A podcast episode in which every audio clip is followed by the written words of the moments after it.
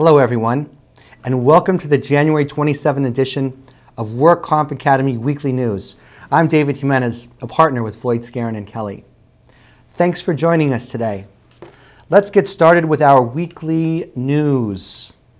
Four men have been arraigned and charged with a fraud scheme bilking several insurance companies and several self insured employers out of more than $36 million.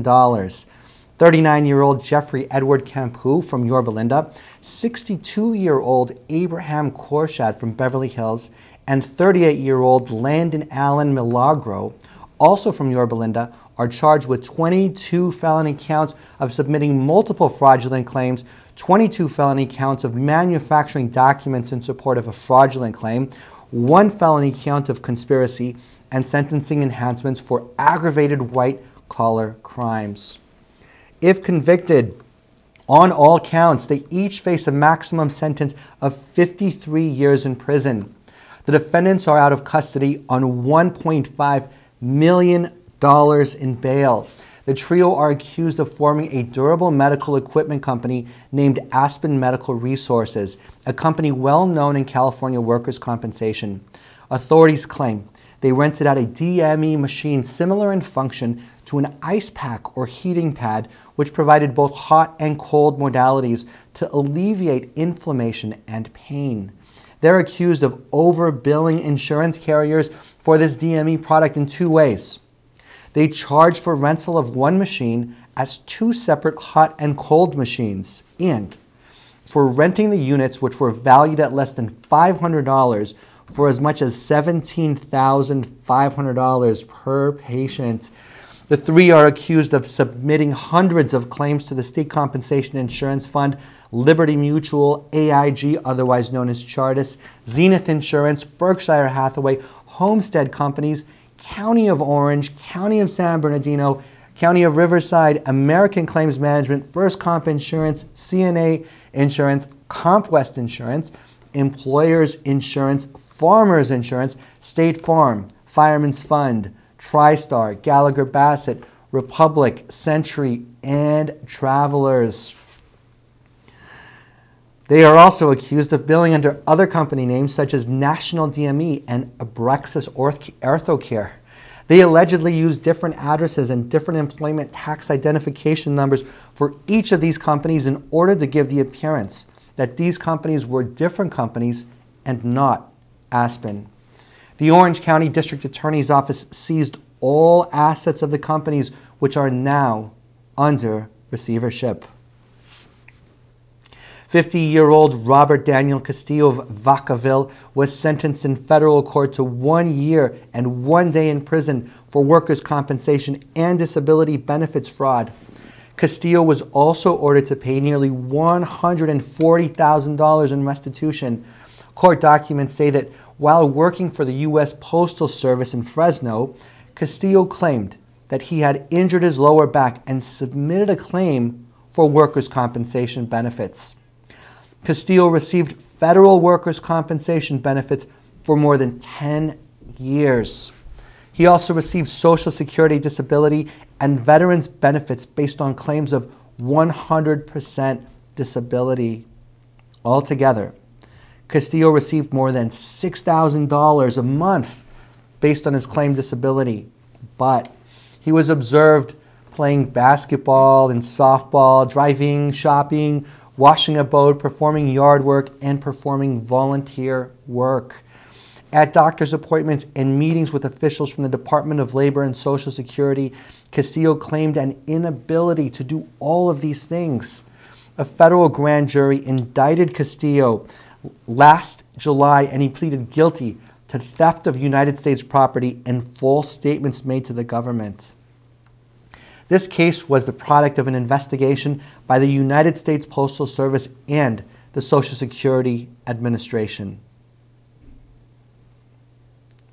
In 2009, a website began tracking the top 10 annual workers' compensation fraud cases in the nation by the amount of money involved. All the top 10 between 2009 and 2012 involved employers or characters posing as legitimate businesses. But last year, finally, one California employee fraud case did crack the top 10 list. Also, this year California has the distinction of having four out of the top 10 fraud cases in the nation. Number one, Florida. Owners of Diaz supermarkets in Miami Dade are accused of $35 million in premium fraud. John Diaz and his wife Mercedes Avila Diaz owned and operated four supermarkets in the Miami Dade area. Number two, California Hanford Farm labor contractor Richard Escamilla Jr., owner of ROC Harvesting, was convicted of premium fraud in the amount of about $4 million. He misrepresented information to workers' compensation insurance carriers by using new business names to obtain insurance and avoid providing a claim history. Number three, Michigan. 67 year old Jerry Stage, the former CEO of a nonprofit workers' compensation insurance company, and 55 year old George Bauer, the bookkeeper, pleaded guilty to embezzling $2.6 million from the Compensation Advisory Organization of Michigan for more than a decade. Number four, California. 35 year old Yolandi Krumel claimed for nine years that she was wheelchair bound after complications from toe surgery. But after she'd collected $1.5 million in benefits, it was revealed her claim was false. Number five was also in California. Father and son landscapers, 57 year old Jesse Garcia Contreras and 33 year old Carlos Contreras, who operate a Thousand Palms landscaping businesses, are, are accused of committing $1.45 million in insurance premium fraud. Number six, Florida. INT Financial Services LLC was a company allegedly set up to execute a large scale check cashing scheme for the purpose of evading the cost of workers' compensation coverage of about $1 million. Number seven, California and North Carolina, a cleaning company owner was convicted of underreporting payroll and ordered to pay nearly $900,000 on August 3, 2013. The president of Awesome Products, a cleaning company in California, was convicted and sentenced for underreporting his payroll, resulting in a premium loss of nearly $900,000. And number eight, West Virginia. 50 year old Jerame Russell, an executive with Aracoma Contracting, a company that provided labor to coal companies on a contract basis, was charged in a $405,000 scam to avoid workers' compensation premiums. Number nine, Ohio. Roofing business owners of Triple Star Roofing were found guilty of about $280,000 in workers' compensation payroll fraud.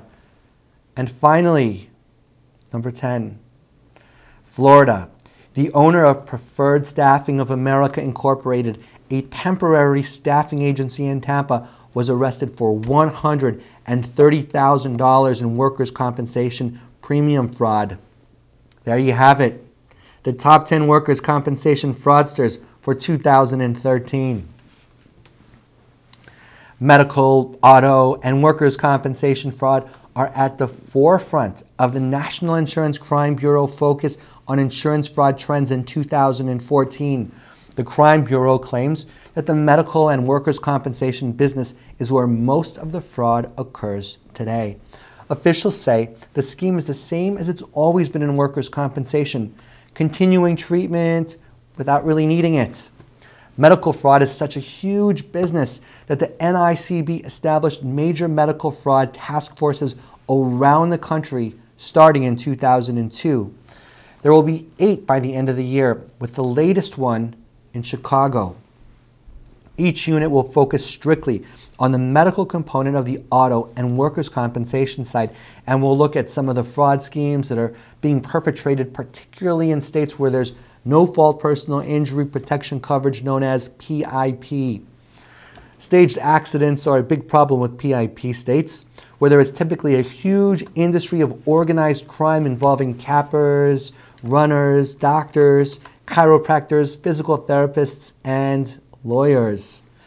Medical fraud in Florida became so pervasive, the state began a major crackdown initiative in 2012.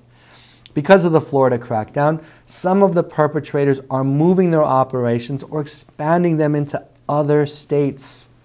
One of the common auto scams is the crash and buy scenario. A person has an accident but doesn't have the insurance or the right coverage, so they purchase insurance and then wait a day or two and submit a claim saying the accident happened after they bought the policy. This is very similar to the hit well part claim where the insured has an accident but they do not have the right coverage. They park their car somewhere and say that someone had hit it and left and they claim and they filed a claim. Law enforcement is also seeing an uptick in organized criminal rings that are sophisticated enough to switch vehicle identification numbers in order to export cars illegally. A major organized crime ring was apprehended in Los Angeles as they attempted to export stolen cars to other countries. And in regulatory news, the DWC Audit Unit has posted on its website the form claims administrators can use for the required 2014 annual report of inventory along with instructions for claims administrators.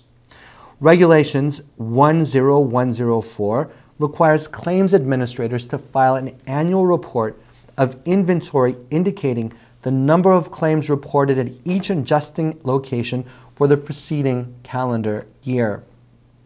The report must be filed with the DWC Administrative Director by April 1st of the following year.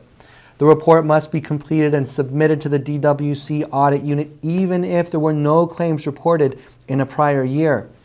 A claims administrator's obligation to submit an ARI can be waived if the AD determines that they are in compliance with electronic data reporting requirements of the workers' compensation information system.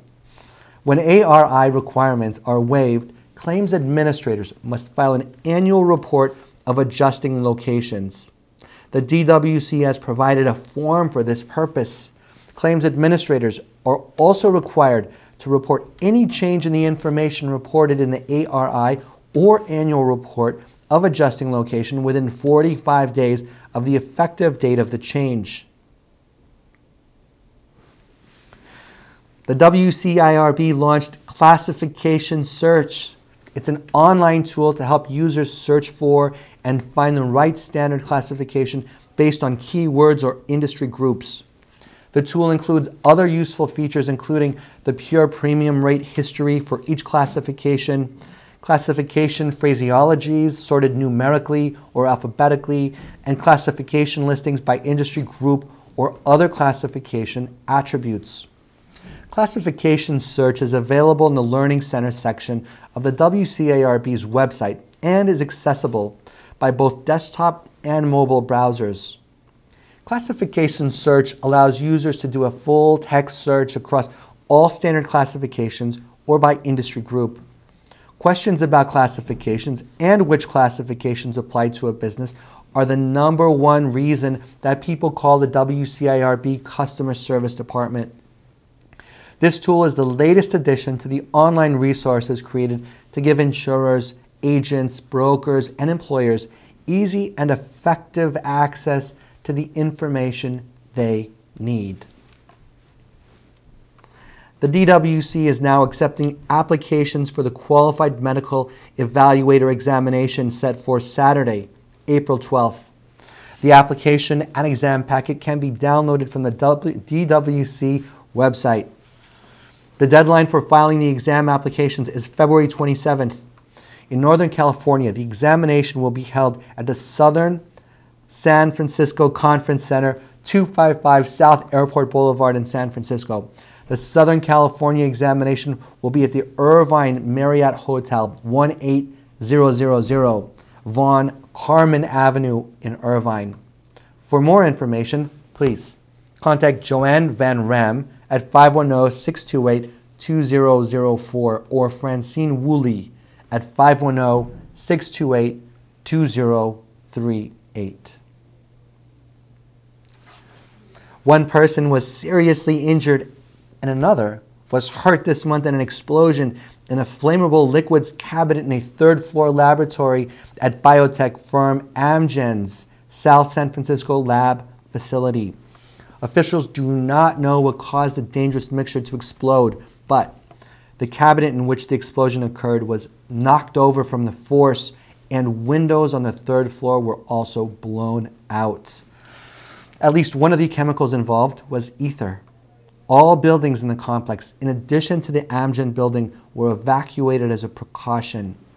Decontamination tents were set up for employees who may have been affected by chemicals or toxins that spread after the explosion. The incident was the second to injure a worker in the facility in the last year. In May, a worker for a waste disposal company was seriously burned while collecting waste at the facility. According to Cal OSHA, Amgen and two other businesses received serious citations for the May incident. Fires and explosions at pharma manufacturing facilities are not unusual, but there are few reports of events at research facilities. An explosion in 2012 at a Teva Pharmaceutical Industries plant in Croatia killed four workers and injured 17 others. A fire in a boiler room at a Sandoz plant in Boucherville, Quebec, did not cause injures, injuries, but exacerbated a shortage of one of the products made at that Novartis plant. Thousand Oaks based Amgen is one of the world's largest drug makers, producer of popular osteoporosis drug Prolia and rheumatoid arthritis medication Enbrel. Well, that's all of our news and events for this week. Please check our website daily for news updates, past editions of our news, and much, much more. And remember, you can subscribe to our weekly news podcast and special reports using your iPhone, iPad, iPod, or Android device by searching for the Work Comp Academy with your podcast software. Again, I'm David Jimenez, a partner with Floyd Skeren and Kelly. Thanks for joining us today, and drop by again next week for more news.